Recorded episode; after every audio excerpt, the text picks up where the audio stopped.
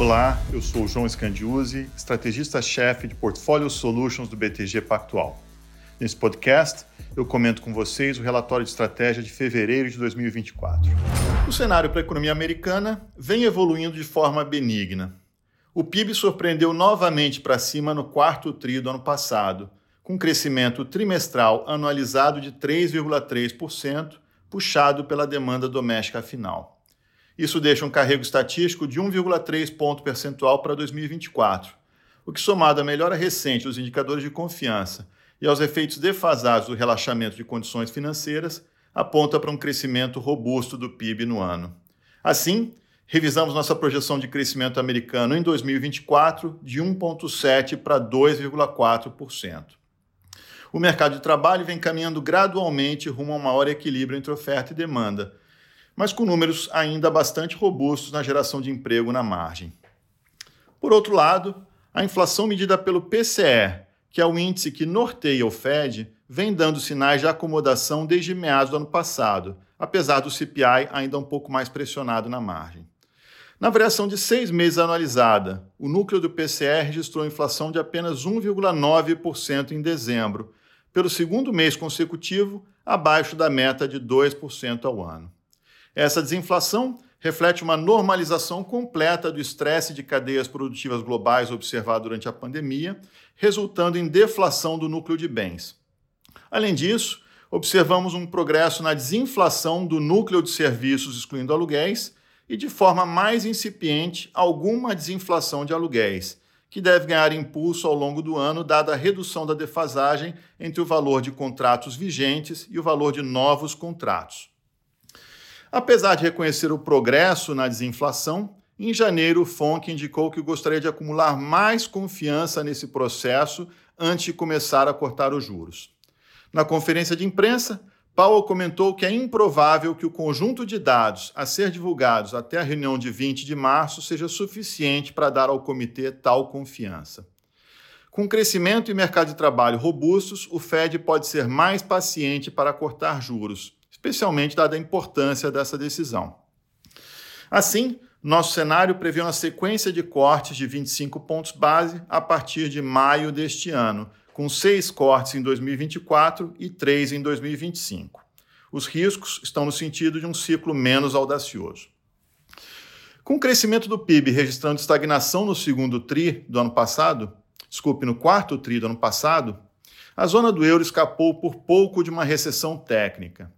Indicadores antecedentes de confiança empresarial e de crédito apontam para uma ligeira inflexão positiva à frente, cenário para o qual contribui também uma recuperação dos salários reais.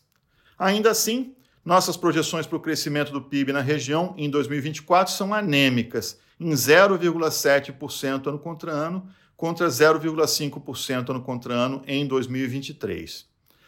Também na zona do euro, a dinâmica de inflação tem se mostrado mais benigna que o esperado, colocando no horizonte a discussão de corte de juros. Com desemprego em mínimas históricas e 40% da força de trabalho passando por negociações coletivas no primeiro quadrimestre, o Banco Central Europeu vem indicando que gostaria de avaliar melhor a dinâmica de salários e de margens de lucros antes de iniciar um ciclo de relaxamento monetário. Assim, mantemos nossa expectativa de um primeiro corte de juros pelo BCE em junho, com uma sequência de cortes de 25 pontos base que levaria a taxa de depósito dos atuais 4% para 2,75% ao final deste ano e 2,25% em 2025. Na China, o sentimento dos mercados continua negativo. Em meio à escassez de dados concretos de crescimento, típica deste início de ano, os índices oficiais de confiança empresarial de janeiro apontaram para uma ligeira melhora em relação em dezembro, mas implicam ainda um crescimento abaixo do potencial. Dados preliminares mostram queda adicional de 13% ano contra ano nas vendas de imóveis nas 50 principais cidades em janeiro, apesar da base de comparação já baixa de 2023. Além disso, o ambiente na China segue deflacionário, o que atesta para a fraqueza da demanda doméstica final. Nesse contexto, o Banco Chinês, Banco Central Chinês, anunciou um corte de 50 pontos base nos compulsórios bancários, a partir de 5 de fevereiro, o que deverá injetar 0,8% do PIB em liquidez no sistema. Além disso, o PBOC emitiu diretriz que incentiva os bancos a aumentarem o financiamento para uma lista de construtoras consideradas saudáveis. Nossa expectativa é de que o governo anuncie novas medidas de estímulo ao longo do ano, como cortes de juros, novos cortes de compulsórios, projetos de renovação urbana e de construção de habitações populares, bem como o uso de mecanismos de financiamento quase fiscal. No Brasil, Dados de atividade divulgados recentemente continuam a apontar para uma acomodação do crescimento, embora branda. O consumo ainda deve se manter resiliente à frente, dado um mercado de trabalho apertado e com ganhos reais de salário, assim como uma incipiente recuperação do crédito para a pessoa física. Nossa projeção de crescimento do PIB em 2024 está em 1,7 ano contra ano, com maior disseminação setorial do que o crescimento observado no ano passado, que foi puxado pelo setor agropecuário. Em janeiro, a inflação medida pelo IPCA 15 registrou uma surpresa benigna, com alta de 0,31% mês contra mês, abaixo da expectativa de 0,47%. Mas essa surpresa foi em grande parte explicada por um item volátil, passagens aéreas. De fato, tivemos um registro mais elevado que o esperado na inflação de serviços subjacentes e um elevado nível de difusão da inflação. Essa maior pressão em serviços subjacentes pode espelhar um mercado de trabalho apertado. A dinâmica inflacionária recente parece compatível com a visão do Copom de que estamos agora em uma fase de desinflação mais lenta e mais dependente do hiato do produto. Nossa projeção para a inflação medida pelo IPCA em 2024 está em 3,9% ao ano, com viés de baixa, principalmente em função do risco judicial de redução da base de incidência de ICMS sobre energia elétrica. Para 2025, esperamos inflação de 3,5% ano contra ano. Nesse contexto de crescimento e inflação, e dada a reancoragem apenas parcial das expectativas de inflação em relação à meta, o Copom, em janeiro, reiterou sua estratégia prudente que visa relaxar gradualmente a política monetária, mantendo-a ainda no terreno contracionista, até que se consolide a desinflação e a reancoragem de expectativas. Vale lembrar que as projeções do próprio comitê de inflação no cenário de referência estão acima da meta no horizonte relevante para a política monetária em 3,5% para 2024 e em 3,2% para 2025, sendo que a meta é 3% para os dois anos. Assim, o Copom cortou mais uma vez a Selic em 50 pontos base em janeiro, para 11,25% ao ano, e reiterou a sinalização de que esse ritmo de corte provavelmente continuará apropriado para as próximas duas reuniões, em março e maio mantivemos nossa projeção de taxa Selic terminal de 9,5% nesse ciclo, com viés de baixa. Fim do recesso parlamentar, a agenda política volta a ganhar importância. Além dos três projetos de lei complementar com a regulamentação da reforma tributária sobre o consumo, até março o governo deverá enviar ao Congresso proposta de reforma tributária sobre a renda, abordando possivelmente temas como tributação de dividendos em troca de uma redução da alíquota do IRPJ e restrição ou extinção do juro sobre capital próprio. Na agenda de ajuste fiscal de curto prazo, o Ministério da Fazenda segue empenhado na negociação da proposta de reoneração gradual da folha de pagamentos, medida que enfrenta forte resistência do Congresso. Ainda sobre o ajuste fiscal, o mercado acompanhará com atenção os primeiros relatórios de avaliação de receitas e despesas primárias, que serão divulgados em 22 de março e 22 de maio. Esse relatório pode evidenciar a necessidade de contingenciamento de despesas, colocando à prova a disposição política do Executivo em manter a meta de zerar o resultado primário do governo central em 2024. A aversão ao risco dos mercados em janeiro impactou negativamente os mercados de renda fixa no Brasil. Nos juros pré-fixados, observamos um maior impacto nos vencimentos mais longos, com aberturas de aproximadamente 20 pontos base, enquanto os vencimentos curtos, o impacto foi menor, entre 5 e 10 pontos base.